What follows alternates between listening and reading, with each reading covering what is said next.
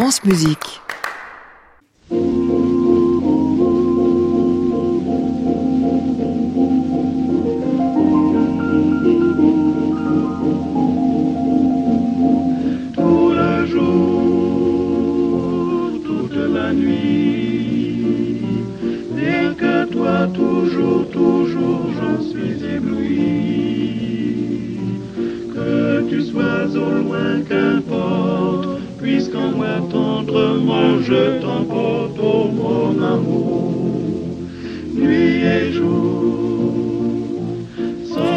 Bonsoir à tous et bienvenue dans le Classic Club sur France Musique, tous les soirs de la semaine, 22h, en direct depuis l'hôtel Bedford à Paris, au 17 rue de l'Arcade. La chanteuse, le chef et le pianiste, ça pourrait être le titre de l'émission de ce soir. Bah oui, une chanteuse, Gaëlle Arquez, et de quel calibre? Un chef, Marc Minkowski, beau calibre, magnifique aussi, et puis Roger Vignoles, pianiste, accompagnateur, comme on dit, le terme n'est pas beau, mais la chose est admirable. Ils nous parleront tous les trois de voix ce soir, avec un point de vue différent, l'intérieur pour l'une et puis le regard sur la voix pour les deux autres. Nous sommes ensemble jusqu'à 23h. Bienvenue à tous dans le Classic Club.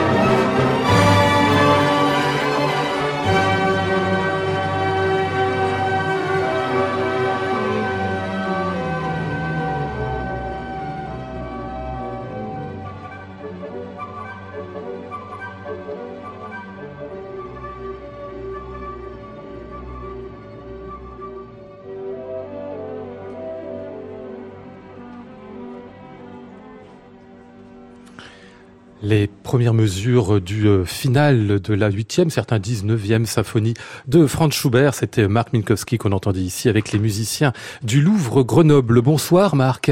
Bonsoir. Ravi de vous entendre dans cette émission aujourd'hui, de pouvoir vous retrouver, de parler de ceci, de ce Schubert qu'on vient d'écouter ici en particulier, qui est absolument exubérant, qui est une musique à la fois complètement folle, qui a l'air complètement heureuse, avec des moments de catastrophe dont on se demande où il veut nous conduire. Il y a tout ce qu'on veut là-dedans. Oui. Hein. Ça me fait plaisir d'entendre ça parce que j'ai fait énormément d'opéra cette année et avec quel bonheur. Ouais. Mais ça nous fait du bien aussi en tant que chef de changer, un peu comme les comédiens qui font du cinéma et du théâtre, de faire du symphonique et du lyrique. L'un alimente l'autre, l'un est tout en expression et en extrême, ouais. L'autre est plus en autoroute, si je puis dire, surtout sur ce qu'on vient d'entendre. Oui. On a presque l'impression que ça irait presque tout seul, hein, les musiciens. Pas tout presque. À fait quand même, hein, presque. Hein. On sait que vous avez souvent intégralisé. Il y a eu Haydn pour les symphonies londoniennes, oui. Il y a eu donc Schubert, oui, pour cette intégrale qu'on avait ici. Vous êtes lancé dans quelque chose d'autre là depuis quelque temps, j'ai l'impression. On travaille Mendelssohn, oui, ouais. Et on le sortira... On sortira un jour. Il y a pas mal de concerts aussi. Vous en aurez un d'ailleurs à Grenoble demain avec la symphonie italienne, entre autres. Ça veut dire que vous rodez en concert avant les disques. Qui sait, à Bordeaux, un jour, on pourrait faire des intégrales aussi lyriques. On a un très bel auditorium dans lequel Gaëlle a enregistré un magnifique programme avec Paul Daniel et l'Orchestre National Bordeaux-Aquitaine. On a un théâtre, un des plus beaux du monde. Et les deux lieux ont des acoustiques... fantastique. Donc ouais. Là, on peut faire beaucoup de choses. D'ailleurs, on a enregistré la Péricole dans le Grand Théâtre. Ouais, ça, on va en parler tout à l'heure. Gaëlle, c'est Gaëlle Arquez qui est en face de vous. Bonsoir, Gaëlle. Ravi de vous entendre aussi ce soir. Dites-moi, ça fait quelques temps qu'on s'est pas vu. Il s'est passé plein de choses dans votre vie depuis 2 ans qu'on s'est pas, hein. Et entre autres, vous avez découvert le tango. Ah oui, dernièrement. C'est ma nouvelle obsession. Je suis tombée en amour avec cette musique et cette danse surtout. Donc, c'est un véritable exercice pour moi que je sens aussi dans mon approche du chant, en fait. C'est une écoute de l'autre, c'est une écoute de soi, c'est se rendre disponible. Donc il y a plein de parallèles que je trouve en ce moment et je trouve ça très enrichissant. Alors vous faites du tango, vous le dansez, vous l'apprenez ? Oui, je l'apprends, je le danse. Des cours toutes les semaines comme ça ? Des cours et surtout je vais danser dans les milongas. Ah oui, il y a des milongas à Paris ? Il y en a plein, il y a une grande communauté de danseurs... argentin et de danseurs tout court de tango, il y a une forte communauté et donc il y a plein de milongas précises et puis des milongas sauvages, c'est-à-dire dans des endroits un peu dans Paris, notamment en plein air. Ouais. Oui. Ah, ça, c'est formidable, ça. Non, c'est très agréable de danser dans Paris en plein air. C'est quelque chose de magique. Il faut attendre l'été. En effet, ça se fait beaucoup en bord de Seine, en plus, je crois. En bord de Seine ou sur le parvis de l'Opéra. Ah oui, aussi. Oui. Ah ouais, ça, j'avais jamais vu ça. C'est très agréable. J'aimerais bien vous voir danser le tango quand même, hein. Parce que c'est un apprentissage qui est quand même incroyable en plus. Parce que ça demande du temps. C'est une danse qui est très technique, à la fois très sensuelle et un peu, non ? C'est technique, mais en même temps, c'est surtout sur l'écoute de l'autre. C'est-à-dire qu'en tant que suiveuse, je suis mon guideur. Et donc, mon travail, c'est de me rendre disponible. Et ça, encore une fois, c'est un travail que je peux retrouver quand je suis sur scène. C'est-à-dire de me rendre disponible pour le chef, pour mes collègues. Et continuer à faire ce pourquoi j'ai répété. Donc, il y a beaucoup de parallèles. J'aime bien la phrase « je suis mon guideur ». C'est assez beau ça, Marc Minkowski. Ça fait un rêve de chef. Hein. Oui, ça me rappelle aussi la philosophie du cavalier. C'est quoi la philosophie du cavalier ? C'est d'être... Ah, du cavalier à cheval. Oui. Ah oui, pardon, j'avais pas fait le... Oui, bien sûr, mais vous faites du cheval, c'est vrai. Avec l'équitation, oui. Parce que c'est qui suit l'autre ? C'est le cheval qui suit le cavalier ou c'est l'inverse ? Théoriquement, c'est le contraire, mais ça dépend. C'est un partenariat. Il ne faut jamais trop demander, il faut savoir se contenter de peu, et il faut effectivement penser pour communiquer.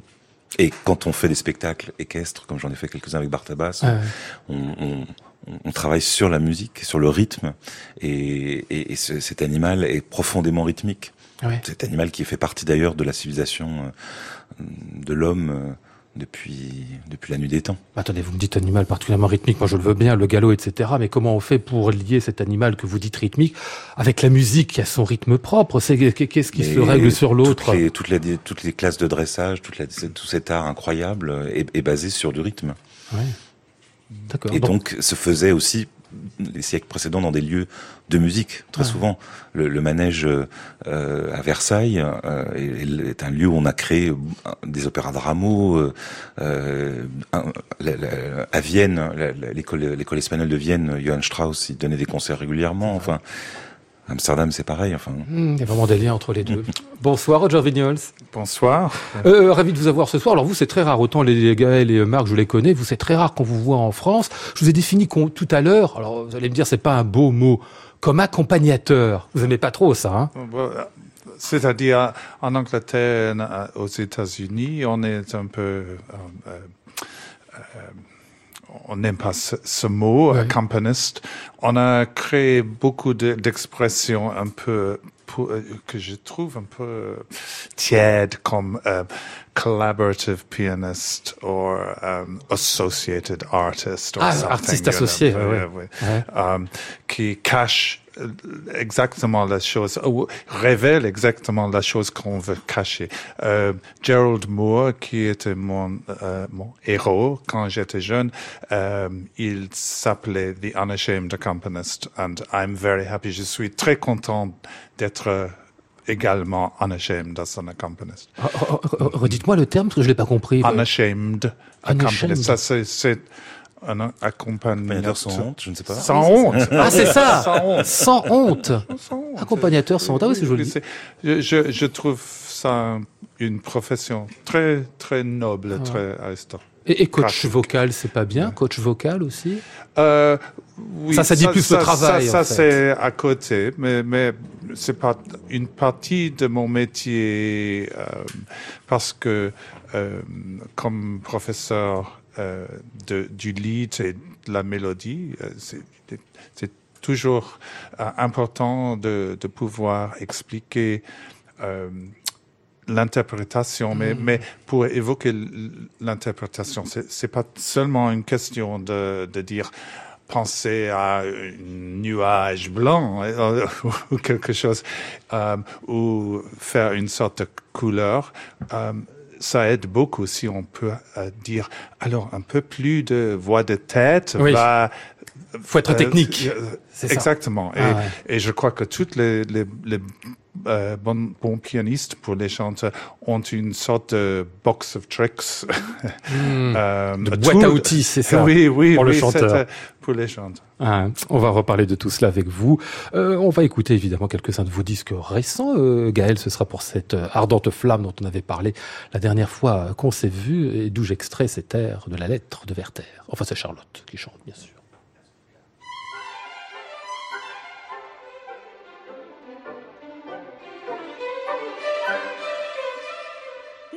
Joyeux d'enfants, tous à ma fenêtre, des cris d'enfants.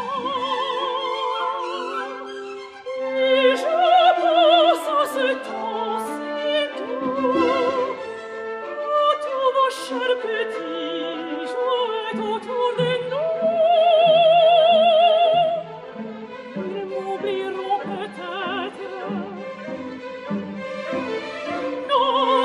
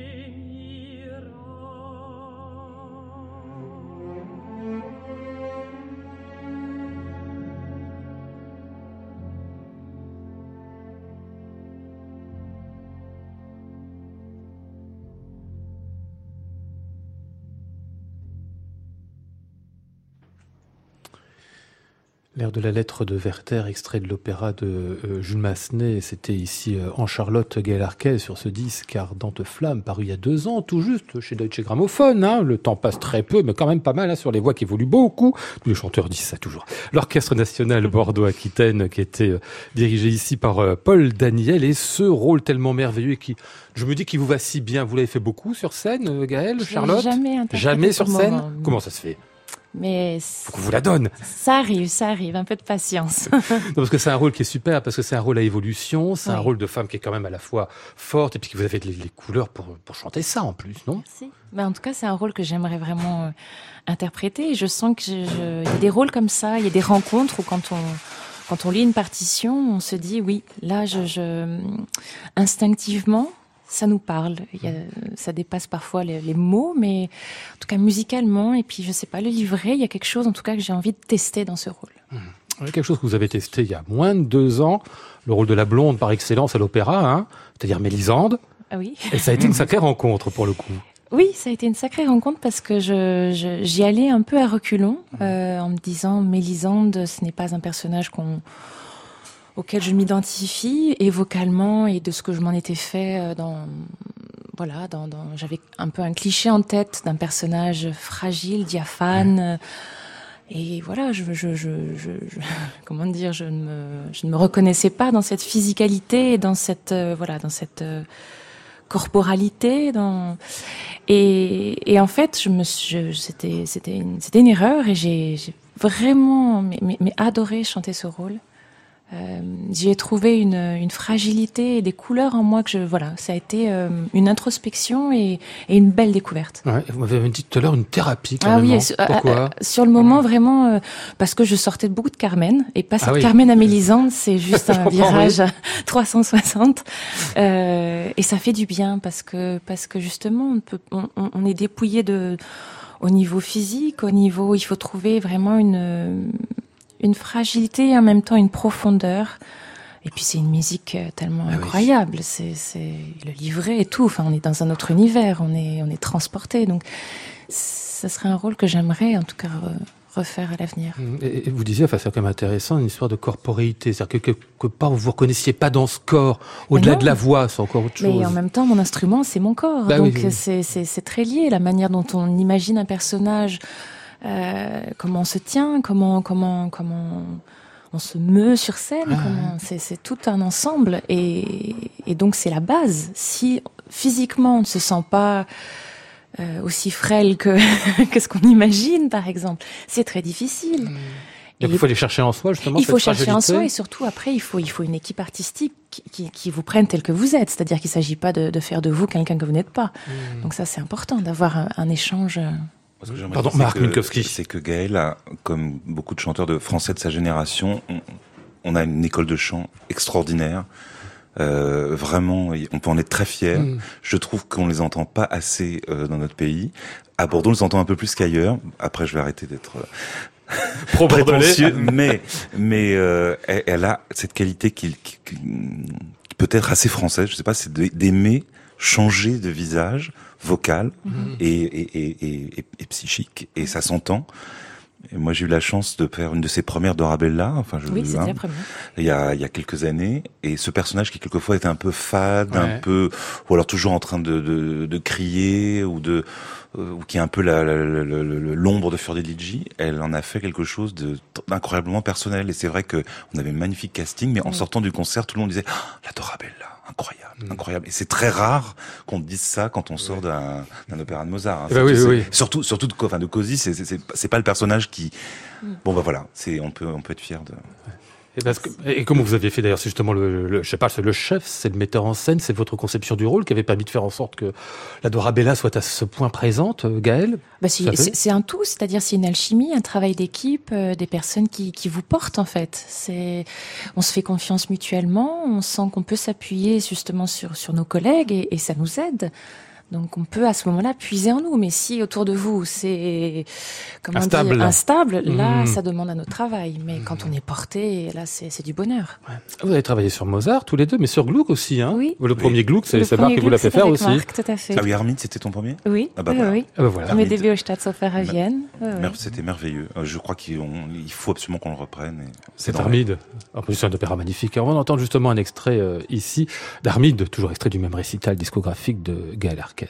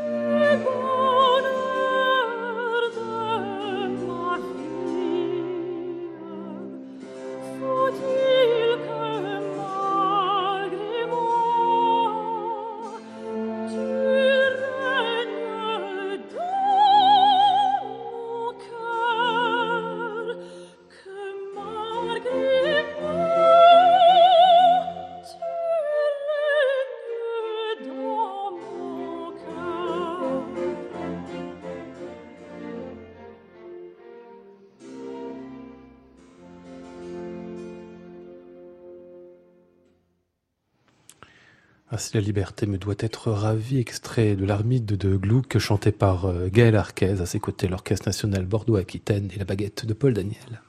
Classic Club, Lionel Esparza, France Musique. On a entendu un petit grognement de plaisir à un moment quand la note était aiguë. C'était Roger Vignoles qui était très content de ce qu'il entendait, j'ai l'impression. Oui, hein. Absolument. C'est beau, hein.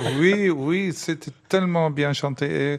Et je remarquais comment le timbre de la voix de Gaëlle Arquez s'approche à la timbre des instruments anciens si parfaitement. Ah, oui. Ça, c'est la culture baroque, ça qu'on dit, hein, Gaëlle. Hein, quand la voix devient un peu mimétisme instrumental, on se dit c'est de la baroquerie, mais c'est pas sûr. Après non, tout, on peut le faire. Je crois pas. C'est juste être encore une fois être à l'écoute et ne faire qu'un. Enfin, trouver cette alchimie qui fait. Ouais. Voilà, ce petit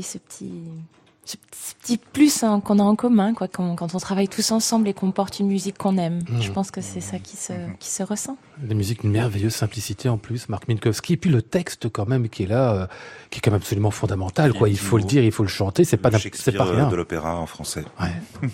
Tout simplement. Non mais c'est incroyable. Vous savez, j'avais convaincu Olivier Greff, de compositeur, de travailler, voilà. D'ailleurs, on a bientôt, on célèbre bientôt sa disparition et voilà, un compositeur d'aujourd'hui devrait encore, pour faire comme Gluck 100 ans après Lully, remettre encore un Latino. Oui. Et Olivier voulait le faire. Et j'espère qu'un jour quelqu'un pourra se lancer là-dedans. C'est intemporel. C'est beau, c'est juste, toutes les situations, même le livret d'Atis, on pourrait le recomposer aujourd'hui. C'est d'ailleurs très surprenant quand on voit Atis, la dernière fois qu'on a pu le voir, évidemment, c'était à l'Opéra Comique, la reprise avec William Christie, on se disait, c'est une musique, c'est une œuvre, c'est des sentiments qui sont tellement loin de nous et à la fois tellement proches, ça qui était très curieux. Et c'est une musique qui remonte à un autre âge, et ça fait souvent ça avec Lully, vous avez chanté aussi Gaëlle Arquez, c'est-à-dire que c'est une musique qui semble en effet, enfin je veux dire, des situations très éloignées de nous, et en même temps, ce dont ça parle, c'est de l'immédiateté. Et c'est la qualité du texte qui nous rapproche de ces sentiments humains. Donc c'est vraiment, en tout cas pour un chanteur, c'est un vrai plaisir que de le parler, que de le goûter, que ces mots qu'on transmet sont déjà d'une beauté. Si en plus de ça on les mêle à une musique sublime, c'est du pur bonheur, vraiment. Alors si on doit parler cuisine un peu, j'en profite. Moi j'ai comme une chanteuse, un coach vocal, un accompagnateur sans honte, voilà, et puis un chef d'orchestre. Les airs. Qu'est-ce que vous faites, vous, dans cette musique-là? Vous les grasseyez, vous les roulez, vous vous posez la question, parce qu'on dit toujours que c'est l'objet du débat et de tous les conflits, Marc. Moi, je suis un peu vieille école. Je fais rouler les airs systématiquement jusqu'à Poulenc. Et dans Offenbach, ça se discute parce que on a quelquefois des situations qui ont besoin d'une immédiateté totale, mais il y a des gens qui ne roule pas les airs magnifiquement. Ça n'est pas donné à tout le monde. Mais par exemple, Roberto Alagna... Oui, on le cite toujours. Il a un air grasseillé particulièrement remarquable. Ça. Voilà. Et ça, c'est pas donné à tout le monde. C'est pas donné, c'est-à-dire qu'il a la glotte spéciale, il l'a travaillé, c'est une qualité, c'est-à-dire qu'on peut travailler un air grasseillé, mais c'est peut-être physiologique, le voile du palais, quelque chose qui aide en tout cas, mais c'est vrai qu'on n'est pas tous égaux face au air grasseillé. D'accord. Oui. Certains chanteurs arrivent à le faire naturellement, comme Roberto, et d'autres, c'est un truc qui se cultive. Si on écoute les chansonniers aussi du début XXe siècle, Yvette Gilbert, Piaf, Damia, ils avaient aussi, à cette époque-là, une espèce d'intermédiaire qui était formidable. Donc vous préférez, vous aussi, Gaëlle, si je comprends bien, le air roulé.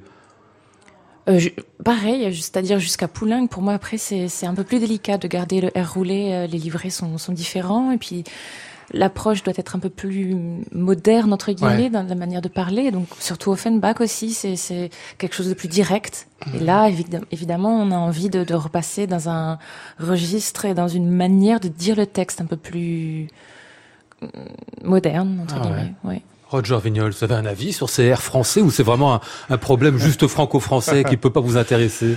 Ça m'intéresse beaucoup. Je crois quand j'étais jeune, on m'a enseigné que le air roulé, c'était pour les airs anciens. Ouais. Et si on chantait les café-concert, on le faisait...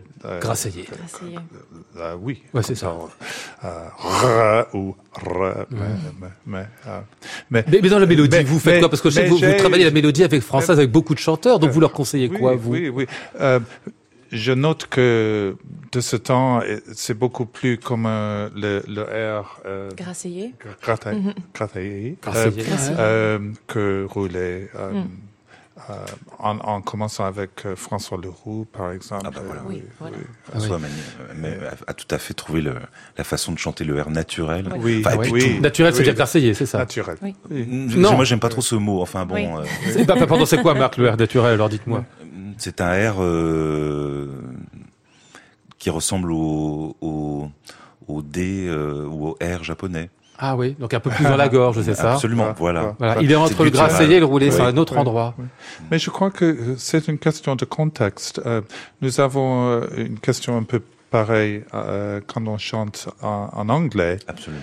Est-ce qu'on dit glory ou glory? Ah oui. Vous posez la question aussi. Donc c'est pas seulement great. Ça dépend du contexte. Mais un Messie en air roulé, ça peut être vraiment pénible. Hein. C'est vrai? Oui. Voilà, il l'a dit. Absolument. Ouais, s'il y a trop, ça peut être terrible. Bon, on va entendre, si j'ai bien compris, des airs rouler, puisque ce qu'on va entendre là, c'est la Péricole de Jacques Offenbach, dirigée par Marc Minkowski.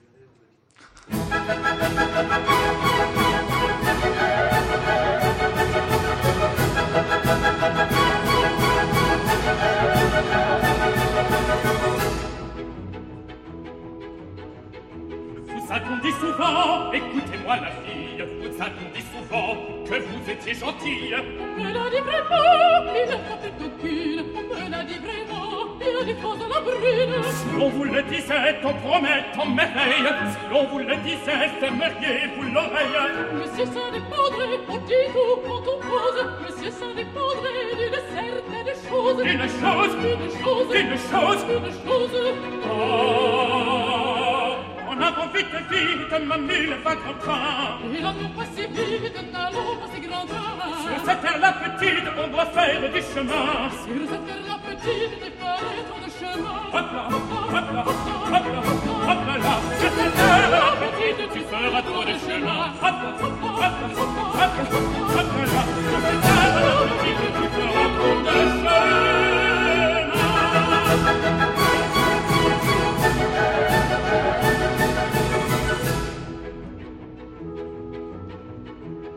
Te promettait, Dieu comme je m'engage, si l'on te promettait le joli mariage. Oui, ce mot suffirait, si l'on était sincère, oui, ce mot suffirait, cela pourrait se faire. Alors embrassons-nous, oh ma belle Andalouse, alors embrassons-nous, dès demain je t'épouse. Tu diras tout doux, monsieur, pas de bêtises, tu diras tout doux, car j'ai pu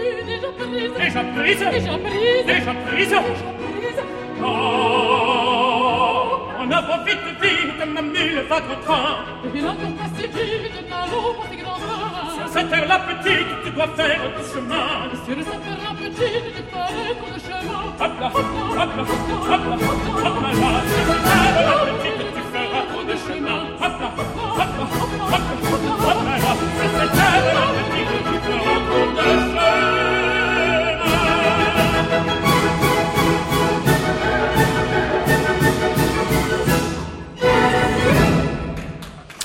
Extrait de la Péricole de Jacques Offenbach, chanté par Rod Extremo, Stanislas de Barberac, c'était les musiciens du Louvre, dirigé par Marc Minkowski, un disque qui n'est pas encore disponible, c'est sur la collection du Palazzetto Bruzane et qu'on le trouvera dans quelques jours ou quelques semaines, donc une nouveauté qui nous dit que vous revenez à Jacques Offenbach. Vous allez me dire que vous ne l'avez jamais quitté, Marc, mais quand même, jamais. Bah oui, mais votre cœur, non. Mais... À Bordeaux, en fait, on ouvre toutes les saisons depuis 3 ans avec un Offenbach, ça c'était cette année, l'année d'avant la vie parisienne, et la prochaine saison s'ouvre avec les Contes d'Hoffmann. Non. Et puis, on va rendre aussi hommage à Hortense Schneider, qui est la diva principale de Offenbach, qui a créé Péricole, Belle-Hélène, Grande-Duchesse, etc., qui est une Bordelaise, qui repose à Bordeaux, et qui a une belle histoire. Et on va, avec des étudiants du conservatoire, on va lui rendre hommage. Et Nicolas Lafitte, on va faire tout un spectacle narratif sur sa vie. Et... personnage importantissime. C'est marrant parce que comme directeur de l'opéra de Bordeaux, je crois que ça vous tient à cœur d'être vraiment dans la ville au centre. Bon, là, vous parlez d'un personnage bordelais historique, mais aussi trouver des chanteurs qui seraient installés dans la région. Enfin, c'est pas les trouver, c'est travailler aussi avec eux, mais comme s'il fallait vraiment s'inscrire là-dedans. Il y en a vraiment les deux qu'on vient d'entendre. Ouais. Gaëlle, elle vient de Saintes. Non, il y a Thomas Delier, il y a une Kyrielle, il y a Florian Sampey, je vais faire des oublis et je vais me faire prendre des baffes, mais ils sont tous fantastiques. Ils habitent à Bordeaux ou pas très loin. Absolument. Et tant qu'on y est, tiens... Ça doit être le vin qui... Vous croyez que c'est ça ? Qui fait quelque chose. Qui encourage la voix. La saison prochaine de l'Opéra de Bordeaux est connue depuis quelques jours, enfin quelques semaines déjà. Vous l'avez dit déjà, les contes d'Hoffmann pour ouvrir cette nouvelle saison. Il y aura aussi, alors je voulais qu'on écoute ça, mais on l'écoutera peut-être tout à l'heure, Ariodante de Handel, auquel vous revenez. Pour le coup, ça fait quelques temps que vous ne l'avez pas fait, Ariodante, ou je me trompe. Ça fait 25 ans. Oui, c'est ça, hein, depuis le disque qu'on va entendre. Oui, hein. Oui. Avec Marianne Crébassa. Donc là, on a toutes les grandes mezzos françaises là, qui sont dans l'air. Ah oui. On a la légende du roi dragon d'Arthur Lavandier, qui est une rareté, un très bel opéra contemporain participatif. Le démon de Vous dites rareté, mais ce sera une création, non ? C'est une co-création. Ah ouais. Ça a déjà été créé à Lille l'année dernière, mais une co-commande que nous avons fait avec eux. Ouais, parce qu'il est tout jeune, Arthur Lavandier. Absolument. Hein. Ouais. Le démon d'Anton Rubinstein. Ah oui, ça c'est bien de pouvoir voir ça. Oui. Grand opéra russe que Paul Daniel va diriger. Ouais. Romugile de Gounod. Avec Aline Sierra et Pénépati. Pardon, attendez, je reviens à Ariodante, parce que moi ça m'intéresse. Handel, j'ai l'impression que vous l'avez laissé de côté pendant des années, parce que vous le faisiez tellement bien, vous étiez aussi tellement marqué par ça, comme si vous aviez voulu dire, les gens font moins, quoi, je lève le pied. Non, mais après Anne-Sophie von Otter, etc., je crois que c'était pas la peine, mais maintenant, voilà, toutes ces mezzos formidables, il faut, c'est un chef-d'œuvre, il faut continuer à le faire. Parce que vous avez plus des chanteurs, des chanteuses, c'est ça qui vous convenait pour ce répertoire-là ? Mais si, mais le souvenir, vous savez, d'un moment, d'une interprétation, d'un disque, était tellement important. Et si je peux juste terminer sur ma saison lyrique, parce que il y a quelque chose de qui me tient très à cœur, c'est cette trilogie d'Aponté avec le metteur en scène Yvan Alexandre. Donc c'est Noces de Figaro, dans l'ordre, Don Giovanni, Così fan tutte, qui sont donnés 3 soirs de suite, qu'on peut voir 3 fois comme ça. Et je crois que c'est la première fois qu'un théâtre depuis un certain nombre d'années peut présenter ses ouvrages comme un ring. Ouais. Et avec une dramaturgie commune, c'est un spectacle qu'on a réalisé à Drottningholm, à Versailles, en épisodes séparés sur 3 ans, et c'est la première fois qu'on va le donner en cycle. Et c'est quelque chose dont je suis très fier. Et on a des beaux ballets aussi, la Cendrillon de Prokofiev. Attendez, je reviens sur la trilogie d'Aponte, parce que quand même ce qu'il faut préciser, c'est que Yvan Alexandre a conçu la chose avec des personnages finalement qui reviennent entre les pièces, comme s'il y avait une sorte de fil conducteur. C'est Chérubin qui devient Don Giovanni, je crois, c'est ça, et qui devient Don Alfonso dans la fin, comme si finalement il y avait une sorte de circulation des personnages ou des figures à travers les œuvres différentes. C'est toutes ces aventures entre les femmes et les hommes, où finalement chez Mozart quand même c'est toujours les femmes qui gagnent. Ah oui, vous trouvez ? Ah oui, musicalement en tout cas c'est indubitable. Ah oui, pardon, excusez-moi Gaëlle. et oui, et puis c'est ça qui est tellement touchant. Enfin puis c'est le rapport des classes, de cette histoire de droit de cuissage, et puis ce séducteur de Don Giovanni qui va être puni par l'enfer. Enfin bon, et puis cette philosophie incroyable, ce marivaudage cathédralesque, Così fan tutte. Enfin, c'est quand même dingue, avec un sujet aussi léger, de faire un opéra de quasiment 3 heures. Enfin, c'est c'est un chef-d'œuvre. Ouais. C'est un labyrinthe des passions. C'est fabuleux. J'ai pas dit les dates encore pour les contes d'Hoffmann. L'ouverture donc de la prochaine saison de l'Opéra National de Bordeaux sera le 19 septembre. Mise en scène par Vincent Huguet. Mise en scène par Vincent Huguet, absolument. Et puis on suivra par la suite cette histoire de Mozart. Écoutez, on va poursuivre avec Ariodante, et puisque je l'ai promis, on va l'entendre ici. Ce souvenir d'Anne-Sophie von Otter justement, et à ses côtés c'était Lindausen. Oui.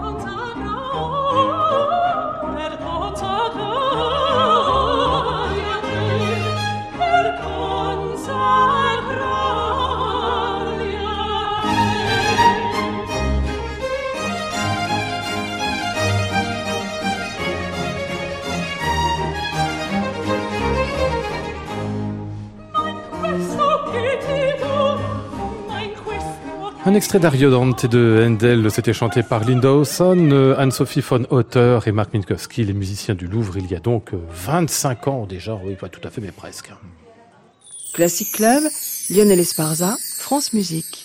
Juste un dernier mot, Marc Minkowski, sur votre saison prochaine à l'Opéra de Bordeaux. J'oubliais les récitals, il y en aura beaucoup quand même. Hein, Rolande de Villazone, Karine Day, Anna Netrebko qui viendra à Bordeaux. Oui. C'est quand même pas mal d'arriver à la faire venir. C'est la première fois qu'elle chante ailleurs qu'à Paris ou à Orange en France. Ah, en France, oui, tout de même. Hein. C'est pas mal ça. Bon, bah, très bien. Une belle saison à voir. Si on veut s'abonner, on va sur Internet. Et Alexander Ekman, fabuleux chorégraphe suédois, qui vient chez nous. La Cendrillon de Prokofiev qui n'a jamais été jouée à Bordeaux. Plein de belles choses. Donc plein de belles choses à voir et à s'abonner, vous l'aurez compris. On n'a pas encore causé, parce que c'était fait pour ça tout à l'heure, Gaëlle Arquez, qu'on écoutait le Gluck, parce qu'il se trouve que vous ferez Iphigénie en Tauride. Dans quelques jours à peine, ce sera au Théâtre des Champs-Élysées, mise en scène de Robert Carsen, Thomas Hengelbrock à la baguette. Vous ferez le rôle d'Iphigénie, alors vous avez une distribution là qui est quand même pas mal. Hein. Stéphane Degout en Noirest, c'est magnifique. Paolo Fanal et Alexandre Duhamel, Catherine Trottmann. C'est vrai qu'en Marc disait tout à l'heure qu'il y a de belles générations là, au pluriel, qui se trouvent ensemble pour cette musique-là, et ce rôle d'Iphigénie qui est formidable parce que dramatiquement, extraordinairement chargé, il y a aussi beaucoup de choses à en faire de cette Iphigénie. Oui, tout à fait, et cette production me le permet puisqu'on... Le décor est très épuré, donc on se concentre vraiment sur la psychologie des personnages. Et pour moi, c'est comme servi sur un plateau. C'est-à-dire que toute l'attention est portée, il n'y a aucune distraction possible. Mmh. Et donc ça crée comme une espèce de caisse d'enfermement presque qui est très intéressant à développer au niveau psychologique, parce qu'on peut justement créer cette espèce d'étouffement, d'être emprisonné, de ne pas pouvoir sortir de son destin, de cette ligne tracée. Et ce qui pour moi avait été intéressant au départ, c'était que je dois dire que j'avais quelques doutes sur le rôle il y a quelques années. Pourquoi ? Parce que je le voyais plus sopranisant. Et en fait, quand il a été question en fait d'accepter ce projet, c'était avant que je ne fasse Armide avec Marc. Donc c'était déjà il y a au moins 3 ans. Et la question du diapason s'est posée. Et puis on a fait une séance de travail avec Thomas Hengelbrock. Et suite après à mon expérience d'Armide, j'ai réalisé en plus de ça que la chanteuse qui avait créé Armide a créé le rôle d'Iphigénie. Mmh. Donc il y avait comme une espèce de logique vocale de me dire bon, Armide pour moi a été un énorme coup de cœur. C'est un rôle qui m'a beaucoup appris et du coup j'ai abordé le personnage d'Iphigénie d'une autre manière à partir de ce moment-là. Et puis voilà, depuis l'enregistrement d'ailleurs donc de mon album, la voix a évolué et c'est d'ailleurs assez pour moi assez surprenant de réécouter cet enregistrement parce que je me rends pas forcément compte. C'est quelqu'un d'autre. Presque. C'est Gaëlle, Rosalie Levasseur a créé Alceste, c'est aussi le next step. Oui. Et oui, non, c'est. C'est bien aussi de se créer des familles comme ça, de voix, de rôles, pour l'avenir, de se donner quelques directions après. Advienne que pourra. Iphigénie en Tauride, ce sera donc au Théâtre des Champs-Élysées à Paris du 22 au 30 juin avec entre autres Gaëlle Arquez sous la direction de Thomas Hengelbrock. Donc, et cette mise en scène qu'on a déjà pu voir à l'étranger, mais pas en France, je crois, ce sera la première fois qu'on la verra, de Robert Carsen. Je me tourne vers Roger Vignoles. Alors vous, on va parler du musée d'Orsay, de Bernarda Fink, qui est une complice, mais j'ai l'impression qu'en fait, au bout d'un certain temps, vous avez une sorte de rapport avec les chanteurs, les chanteuses avec lesquels vous travaillez, de proximité, de fidélité dans le temps. Je sais, c'est Marie-Nicole Lemieux qu'on va entendre dans un instant, qui me parle toujours de vous avec des trémolos dans la voix, comme si Simonon se construisait avec son pianiste, un rapport vraiment qui doit être un rapport de durée. Le rapport, c'est très très important naturellement. Et Bernarda et moi, nous avons travaillé ensemble pendant 25 années, je crois. Et l'intéressant, c'est que Bernarda elle-même a commencé dans la même sorte de répertoire que Gaëlle, c'est-à-dire avec le baroque. Et elle ne pensait pas à ce temps à chanter le Lieder, oui. Mais je l'ai proposé et nous avons fait quelque chose ensemble. Ah, c'est vous qui l'avez suggéré de faire, sur le BBC. Et grâce à Radio 3, on a fait quelque chose dans le studio.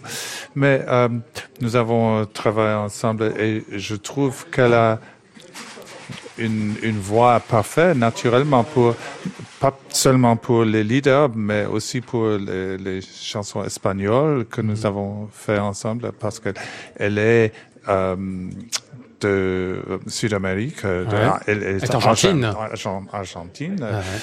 Ses langues natales sont slovéniennes et espagnoles. Il y a un drôle de mélange. On va l'entendre ici, justement, ici, Bernarda Fink, avec vous, Roger Vignoles, au piano, dans la musique de Brahms.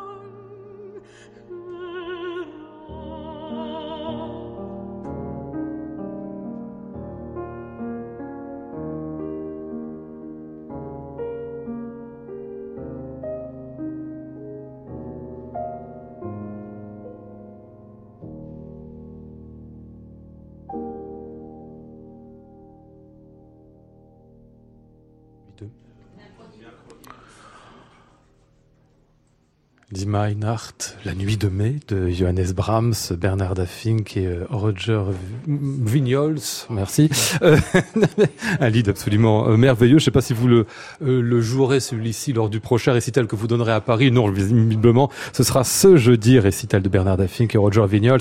Haydn, Schubert, Dvorak, Wolf, Ginastera au programme. Ce sera au musée d'Orsay, dans le cadre d'un programme entre Orsay et Royaumont, avec des masterclass qui se dérouleront demain à partir de 12h30. Ariodante dans l'auditorium autour de cycles de mélodies françaises.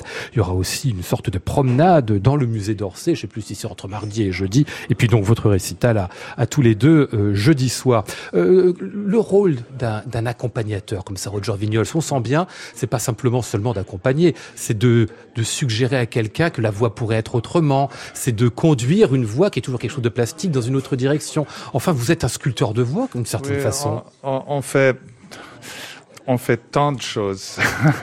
Et ce qui est tellement intéressant, c'est que chaque relation est différente. Quand un nouveau chanteur, une chanteuse vient dans mon studio la première fois, je pense alors comment ça sera, et on commence à penser psychologiquement et musicalement. Psychologiquement, pardon, c'est la psychologie de la personne que vous avez en face de vous. Oui. Est-ce qu'on doit parler beaucoup quand on répète, ou est-ce que ça marche immédiatement comme donner... comme des gants. Comme les gants, c'est ça. Est-ce que ça rentre tout seul? Sur mesure. Pardon, ah oui, c'est ça, oui. C'est ça. Sur mesure, absolument. Ça faut s'adapter en fait à chaque chanteur que vous avez en face de vous, c'est ça. Hein.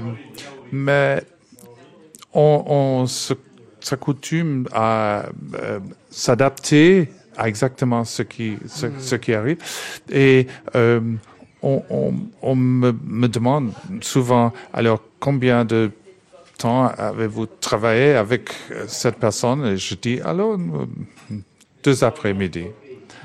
En tout, on dit, mais c'est comme si vous jouez avec elle pendant toute la vie.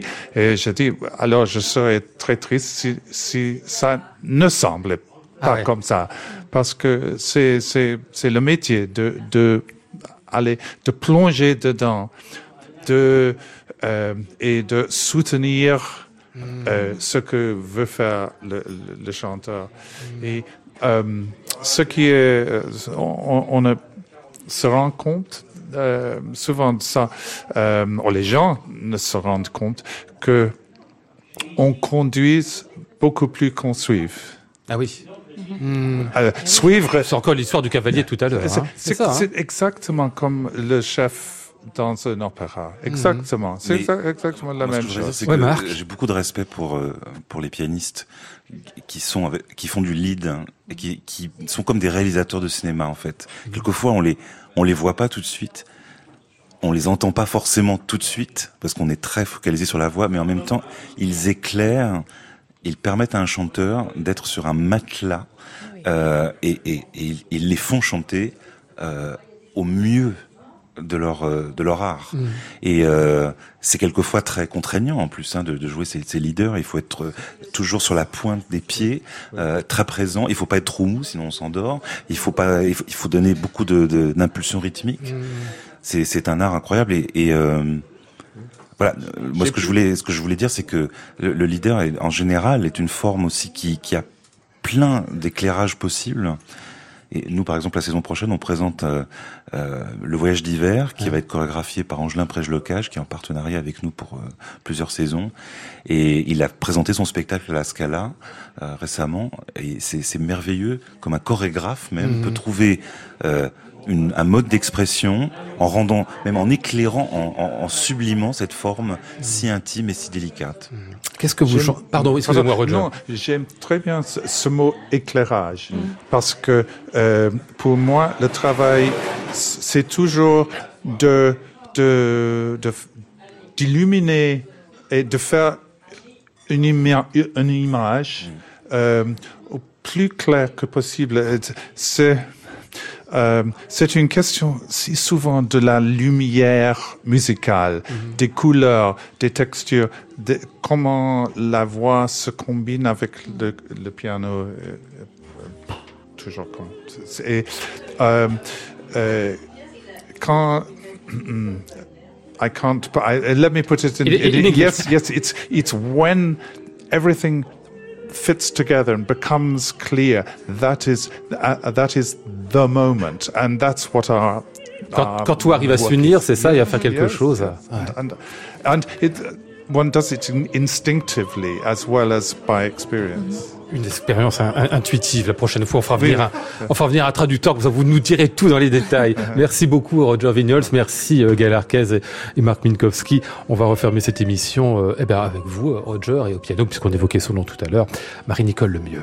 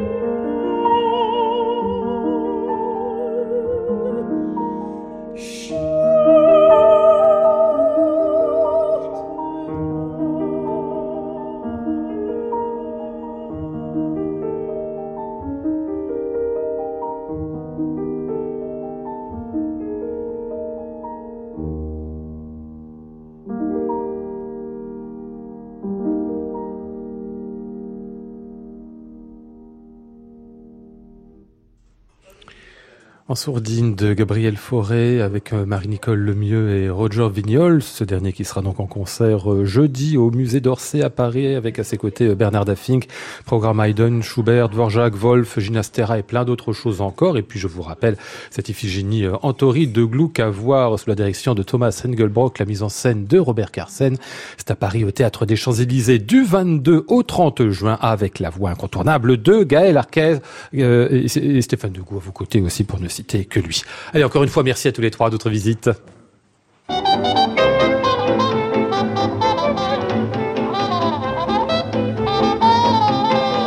Nous étions ce soir avec Flora Sternadel, Maud Nourri, Antoine Courtin, Élise Leu et Christophe Goudin.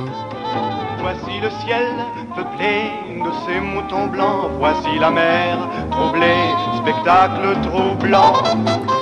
Je vous retrouve demain pour causer de musique irlandaise avec Anna Besson et Renoud van Michelen, mais nous serons aussi avec Éléonore Kissel et Emmanuel Kessaréou.